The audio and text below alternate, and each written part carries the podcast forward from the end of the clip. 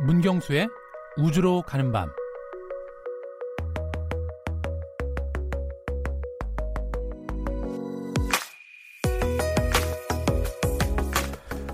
미의 여신으로 불리는 비너스. 그녀의 또 다른 이름은 금성입니다. 초저녁 무렵 서쪽 하늘에서 가장 먼저 빛을 내는 별이죠.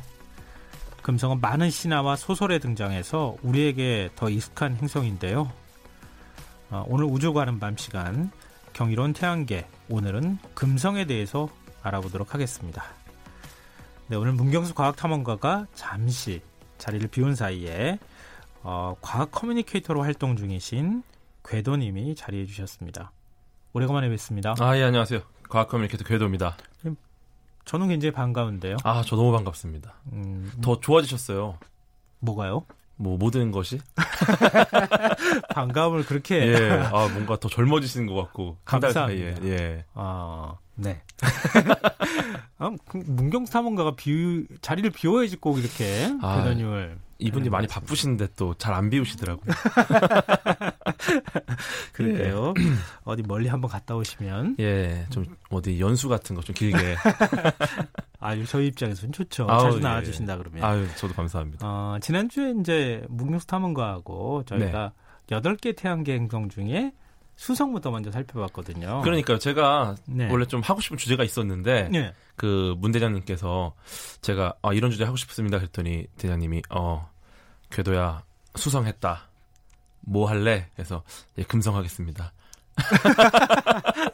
순서대로 가야죠 제가 갑자기 뭐 천왕성 하면 안 되니까 아, 그렇죠. 예. 어, 차례차례 우리하고 가장 지구하고 가까운 곳 음, 네, 그런 좋죠. 행성부터 먼저 예, 살펴보는 예, 걸로 예. 하겠습니다. 뭐 그렇게 따지면은 어, 금성은 아 화성하고 금성하고 거리를 따지면 지구에서 금성이 더 가깝나요? 화성이 더 가깝나요? 어 제가 알기로는 금성이 좀 더 가까운 걸로 알고 있는데 음, 갑작스럽게 물어보시니까 어 금성과 화성 둘 다 가까웠습니다 예 오차 범위 안에 네 아 그러면 우리가 이제 화성 갈 때 보통 1년 걸린다 이렇게 얘기를 하잖아요. 네, 네, 항상. 네. 근데 금성도 그 정도 시간을 금성은 조금 되겠군요. 더 짧게 걸려요. 음, 제가 알기로 탐사선이 한 4에서 5개월 정도로 가는 걸로 알고 있고요. 그럼 훨씬 가까운 거 네, 아닌가요? 이게 그냥 직선 거리로 가는 게 아니기 때문에 음, 우리가 이제 안쪽으로 가냐 바깥쪽으로 가냐는 또 다릅니다. 왜냐면은 네, 안으로 갈 때는 태양 중력을 이용해서 가거든요. 네. 근데 밖으로 갈 때는 태양 중력을 이겨내면서 가야 돼요. 거슬면서 가야 예, 되니까. 그런 차이는 또 있어요. 아, 예. 그러니까 실제 거리는 비슷할 수 있겠지만 그렇죠. 어, 갈 때는 중력을 네. 태양 중력을 이용해서 가기, 가기 때문에 훨씬 더 속도를 빨리 붙여서 갈 수도 예. 있다. 자세한 수치는 포털을 이용해 주시면 감사하겠습니다. 예. 알겠습니다. 어, 그러면은 먼저 네. 금성은 한마디로 어떤 행성인지 정의부터 좀 내려주시죠. 어, 사실 굉장히 예쁜 행성인데 그 인류의 한계를 시험했던 행성이라고 저는 칭하고 싶어요. 인류의 한계를 시험했다는 예, 행성이요? 뒤에 이제 나올 텐데 네. 그 탐사 과정이 굉장히 혹독합니다. 아. 네. 그럼 뒤에 그럼 설명해 주시고요. 예, 예. 그리고 어, 샛별이라고도 하죠. 금성을. 네, 맞아요. 근데 엄밀히 말하면은 별은 아니죠. 네. 별은 스스로 타야 음. 됩니다. 음. 예, 빛을 그렇- 스스로 내는. 예. 그래서 이제 스타가 스스로 타기 때문에 스타거든요. 예, 장난입니다. 네. 예. 예, 그래서 일단은 별은 아니고요. 근데 네. 샛별이라는 별명이 있고 어, 지구에서 관측 가능한 천체 중에는 3등이에요. 밝기가.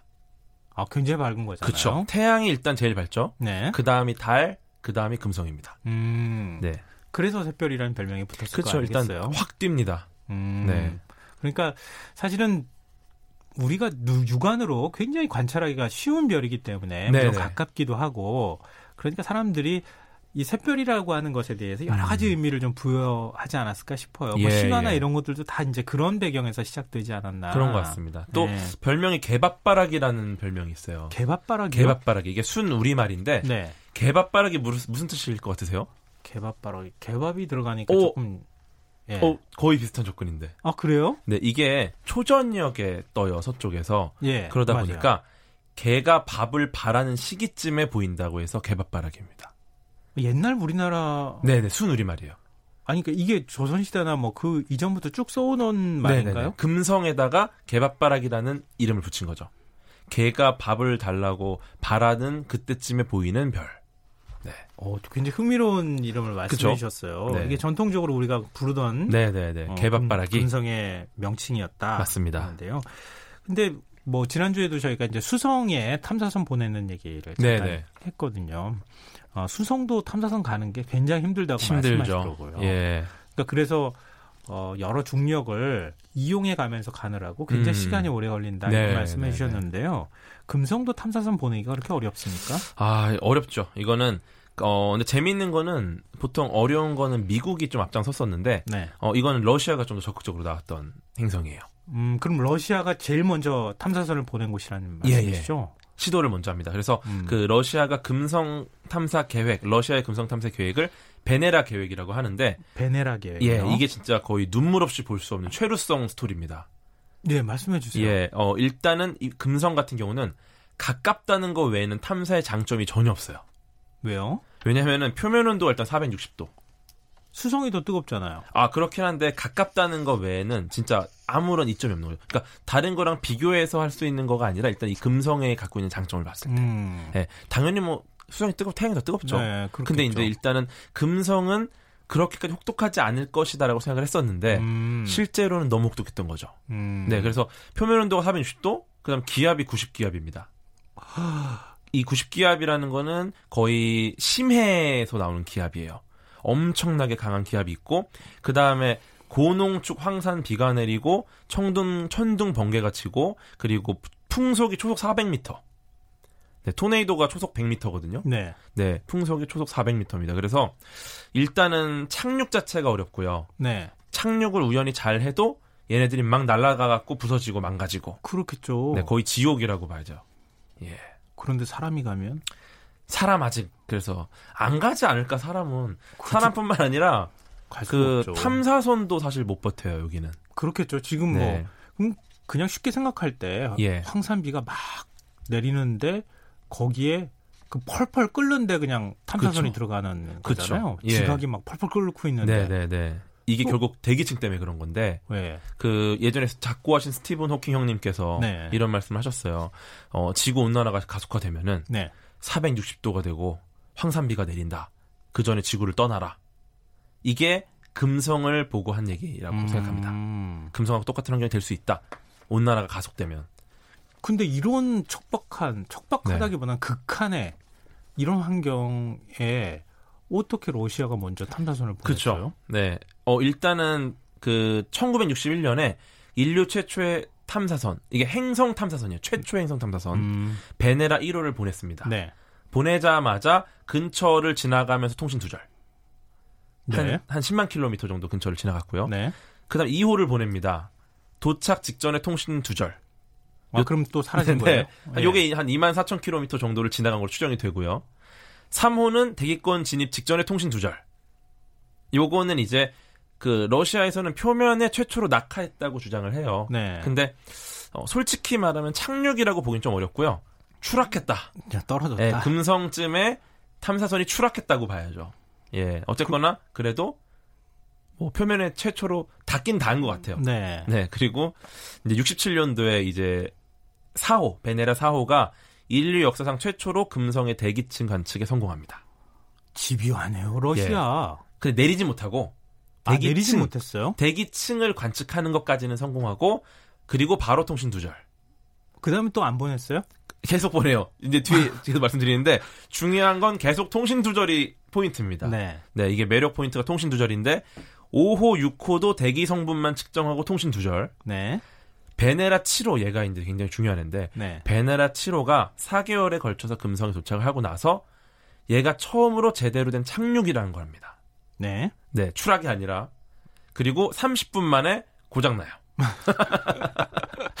네. 네. 그 다음에 8호가 또 갑니다. 네. 멈추지 않아요, 러시아는. 네. 8호가 도착했어요. 50분 동안 데이터를 보내는데 성공합니다. 네. 그리고 통신 두절. 50분을 버텼어요, 얘가. 오, 그래도 그거 얼마나 잘했죠. 대단해요. 네. 그 다음에 이제 9호부터 9, 10, 11, 12, 13, 14가 이제 뭐 사진도 찍고 네. 대기 성분도 분석하고 근데 이제 재밌는 게 그 중에서 제일 오래 버틴 애가 13호인데 얘가 이제 2시간 정도 버텼어요. 아, 그게 끝이에요? 2시간이 한계인 거예요. 어. 그리고 이 중에 14호 있잖아요. 네. 14호가 이제 가장 고화질의 사진을 촬영합니다. 음. 어 근데 재밌는 게 사진은 잘 보냈어요. 네. 근데 착륙 직후에 카메라 덮개가 떨어졌는데 네. 이제 가서 얘네들이 이제 뭐 토양 샘플 채취하는 장비가 있어요. 음. 근데 그 카메라 덮개가 토양 샘플한 샘플 채취하는 기계 바로 밑에 떨어집니다. 네. 그러니까 얘는 토양을 채취해야 되는데 카메라 덮개를 계속 채취하고 왔어요. 열심히 채취했더니 카메라 덮개야 지구에서 온. 아, 그러면 그것까지만 하고 거기까지 끝났어요? 하고 통신 두절. 그리고 이제 그래서 이제 15, 16호가 끝인데 네. 얘네들은 내리질 않고요. 그냥 멀리서 주변을 돌면서 금성 사진을 찍어서 네. 금성 전체 지도를 만드는 거에 좀 목적을 둡니다. 아, 근데 그렇게 열심히 끈질기게 보냈는데 펄펄 끓어요. 지각이. 예, 그쵸. 이, 이렇게 열심히 집요하게 보내는 이유가 네. 뭐였을까요? 러시아가? 약간 희망이 있었던 것 같아요. 왜냐면은, 어, 사실은 이제 태양으로부터의 거리를 보면 네. 아시겠지만 수성은 엄청 뜨겁잖아요. 네. 근데 금성은 지구랑 비슷하단 말이에요. 음. 그러면 이거를 이제 계산을 해봤어요, 과학자들이. 네. 어, 엄밀히 말하면 이제, 어, 아무런 조건이 없을 때 아마 금성 정도의 위치에서는 흑체 복사를 가정한 거예요. 음. 그럴 경우에는 얘는 표면 온도가 상온 27도 정도가 나왔습니다. 아, 그- 그럼 그 정도면 예. 괜찮겠다 이렇게 예, 그래서 이제 했군요. 지구로 치면은 여름 날씨니까 음, 네. 어, 따뜻하겠네. 네. 그래 갖고 이제 기대를 했죠. 그래서 이제 갔는데 두꺼운 대기층에 의한 온난화를 예측을 못했어요. 음. 그래갖고 이제 최초로 이제 착륙을 했어요. 베네라 7호가 아까 전에 착륙했다고 말씀드렸잖아요. 네. 얘가 이제 착륙했는데 착륙하는데 또 바람이 워낙 세니까 네. 얘가 굴러다녔죠. 어. 굴러다니니까 안테나 방향이 이상한 데로 갔단 말이죠. 네. 그러니까 지구로 신호를 보내야 되는데 표면 사진을 찍었는데 지구를 보내지를 못하는 거예요. 너무 신호가 약해갖고. 네. 그런데 재밌는 게 사진 대신에 보내온 정보가 바로 무- 굉장히 무시무시한 정보. 이곳의 온도는 460도고 네. 기압은 90기압이다. 그래서 그때부터 인류가 갖고 있던 금성에 대한 모든 환상이 깨지기 시작을 하죠. 음, 환상은 깨졌지만 예. 금성의 실체가 밝혀졌다 이렇게 또 그렇죠. 거꾸로 얘기할 수 있잖아요. 과학적으로는 그렇고 네. 왜냐하면 이때까지는 사람들이 우리가 뭐 외계인 이야기할 때 가장 많이 나오는 게 화성인 아니겠습니까? 네. 근데 재밌는 건 이때까지는 화성인 절반, 금성인 절반이었어요. 그래서 우리 그거 있잖아요. 화성- 금성에서 온 네, 화성에서 온 남자, 금성에서 온 여자. 네. 이 책이 92년도에 발행된 책이거든요. 네. 근데 금성이 사람이 살 수 없다는 게 70년에 밝혀졌어요. 즉 이 책은 금성이 사람이 올 수, 그 외계인이 살 수 없는 곳이라는 걸 알고서 쓴 책입니다. 그럼 어, 뭐라는 거 봐야 돼요, 그걸? 그냥 비유한 것 같아요, 그거는. 근데 뭐 이렇게 심각하게 얘기해요. 예, 그냥 비유한 것 같고. 네. 근데 70년대 이미 금성은 살 수 없다는 게 밝혀졌고 음. 그 뒤로 나오는 많은 소설들에서는 외계인을 묘사할 때 금성 대신 대부분 화성인을 음. 묘사하기 시작하죠. 아, 재밌는 예, 그 예. 얘기네요. 예전에는 금성에도 외계인이 살고 있다고 생각했는데 그쵸. 그 환상을 다 깼죠. 깼다. 예를 들어 뭐 예능 프로도 음. 이제 화성인 바이러스 있지 않습니까? 네. 70년대 전에는 이제 금성인 바이러스로 나올 수도 있는 거였죠. 음. 그런 거죠. 음. 근데 지금 이렇게 집요하게 러시아가 네. 소련 구소련이 그 어, 탐사선을 보낸 건데 네. 소련 말고 다른 나라는 혹시 보낸 나라가 한 군데도 없어요? 미국도 보냈어요. 아 보냈어요. 네, 미국이 이제 마리너 계획이라고 해서 네. 네, 보냈는데 어 사실은 재미있는 게 러시아가 베네라 계획을 했잖아요. 네. 베네라 4호가 최초로 금성에 착륙했다고 약간 초반에 허세를 좀 부렸습니다, 러시아가. 네. 그래서 이제 미국이 마리너 5호를 보내서 확인했더니 4호는 착륙 못했죠. 아, 들통났어요. 자존심이 상했구나. 네.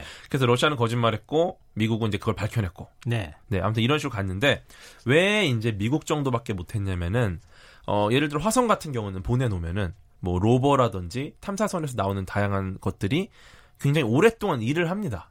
뭐 네. 길게는 막 수년에 걸쳐서 작업을 해요. 네. 굉장히 먼 한 수십 킬로미터를 돌아다니고. 네. 근데 그 금성 같은 경우는 일단은 도착 즉시 저 세상으로 가요. 그렇죠. 지금 예. 너무 그 환경이 안 좋으니까. 그렇죠. 그러다 보니까 다른 나라 입장에서 가성비가 안 나오는 거죠. 음. 몇 년을 걸쳐서 만들었는데 도착과 동시에 통신 두절. 그러니까 이거는 길어야 두 시간. 예, 최대가 두 시간. 네. 그러니까 이거는 뭐 가성비가 너무 안 나오는 거죠. 예, 너무 음. 돈이 낭비고. 근데 그렇다 하더라도 그 두 시간이라고 하는 건 굉장히 인류의 어떤 과학적인 탐험에 있어서 소중한 시간이잖아요. 아유, 그렇죠. 엄청 그렇죠. 지금 말씀하셨던 것처럼 그런 극한의 환경이라는 음. 것 말고 혹시 다른 음, 다른 방향으로? 예, 다른 어떤 걸 확인하거나 아. 발견한 건 없습니까? 네, 네. 요새는 그래서 예전에 이제 착륙이 목표였는데 네.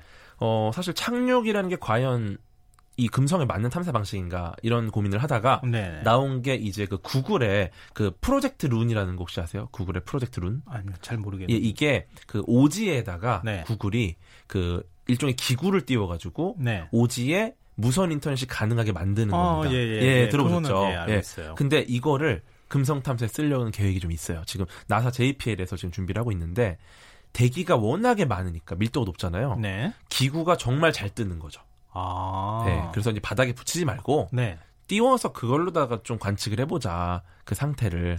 그럼 대기 위는 환경이 이렇게 뭐 지, 각이는데 지표면하고는 좀 다른가요? 많이? 조금 차이가 있죠. 음. 네, 그리고 재미있는 게 그 생명체에 대한 그 궁금증이 사실 제일 많아요. 그렇죠. 탐사는.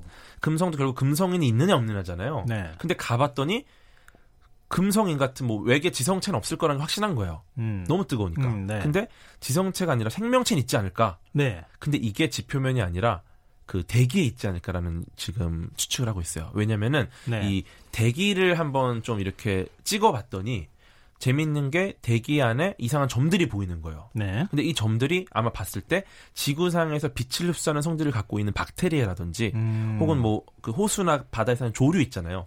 얘네들인 것 같다. 음. 그러면 이 대기층 구름을 갖다가 좀 이렇게 긁어가지고 네. 담아서 지구로 귀환을 하면 그걸 연구하면 또 뭐가 나올 것 같다는 생각은 좀 있어요. 그러면은 그 직접 착륙 안 하는 거니까. 네네네. 그 대기권 있는 데에서 빙글빙글 돌면서 음, 대기권에 있는 공기를 탁 차지한 다음에 그쵸. 싹. 쓸었다가 예. 조금 더씩 고도를 높여가지고 나오는 방법이 있지 않을까. 음. 근데 또 이게 대기권이 끼게 되면은 거기가 대기권이 사실 진입할 때 굉장히 힘들거든요. 매우. 왜냐하면 이제 그 거기서 이제 굉장히 많은 마찰이 일어나니까. 아 그렇죠. 그 예. 지금도 마찬가지니까요. 예, 그래서 그걸 속도를 줄이고 음. 안정한 다음에 다시 속도를 내고 이런 것들이 또 여러 가지 뭐 아이디어가 필요할 것 같긴 합니다.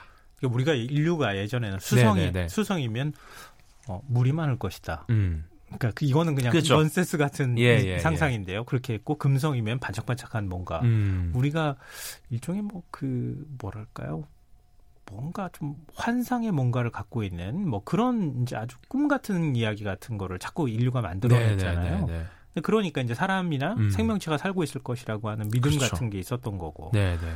근데 그게 완전히 다 깨져버린 거잖아요, 지금. 그렇죠. 근데 반전이 일어나서 예를 들어서 어. 박테리아가 산, 산다던가 이렇게 해버리면은 네. 거의 화성보다 지구, 금성 쪽에 더 관심을 가지지 않을까요? 일단은 뭐 생명체가 발견만 되면은 굉장히 의미 있는 일이고 네. 그거 자체가 이제 어떻게 보면 지구와 다른 환경에서 살, 살고 있는 뭔가 다른 메커니즘을 갖고 있는 생명체니까 음. 굉장히 재밌는 거고. 네. 근데 금성의 인류가 음. 산- 살 수는 있을까요? 정말 불가능한 건가요? 사실은 저는 이, 현 인류는 못 살 거라고 확신을 하고요. 460도니까. 근데 재밌는 거는 여기 들어가면 되게 재밌습니다. 금성에서 음. 만약 살게 되면은 어 금성 지구에서의 1년이 금성에서는 225일이고요. 네. 지구에서의 하루가 금성에서 243일입니다. 하루가 1년보다 길어요. 음. 재밌죠? 그러니까 자전 속도가 243일, 자전 주기가 네. 공전 주기가 225일이에요. 네. 즉 하룻밤을 자고 일어나면 내, 다음 날도 내 생일이 또 옵니다. 엄청 재밌죠? 네. 네. 그런 곳입니다. 굉장히 뭐랄까 낮밤이나 하루가 아, 더 길어. 계절의 계절 개념, 개념이 완전히 달라지는. 네. 1년보다 하루가 더 긴 곳, 음. 금성입니다. 근데 오늘 말씀을 듣다 보니까 사실 네. 오늘 노래도 준비했는데 노래 들을 생각도 못 하고 너무 재밌게 얘기 들었습니다. 아, 그렇군요. 그러니까 오래간만에 나오셔가지고 더 그런 네. 것 같아요. 말을 아끼겠습니다. 아, 아니, 다음번에 또 나오실 네, 거죠? 말도 아껴야 될 것 같아요. 네. 아, 너무 재밌으세요. 아, 다음번에 네. 꼭 한번 다시 나와주십시오. 알겠습니다. 네. 오늘 우주로 가는 밤 시간 과학 커뮤니케이터로 화- 활동 중이신 궤도님과 함께 해봤습니다. 고맙습니다. 감사합니다. 네. 오늘 모바일 상품권 당첨자는 홈페이지 공지사항에서 확인하실 수 있습니다. 아, 이, 요즘 뭐 환절기이기도 하고요. 기온차가 많이 있으니까요. 건강 좀 조심하시고요. 저는 내일 다시 찾아뵙겠습니다. 지금까지 시사평론가 김성환이었습니다. 고맙습니다.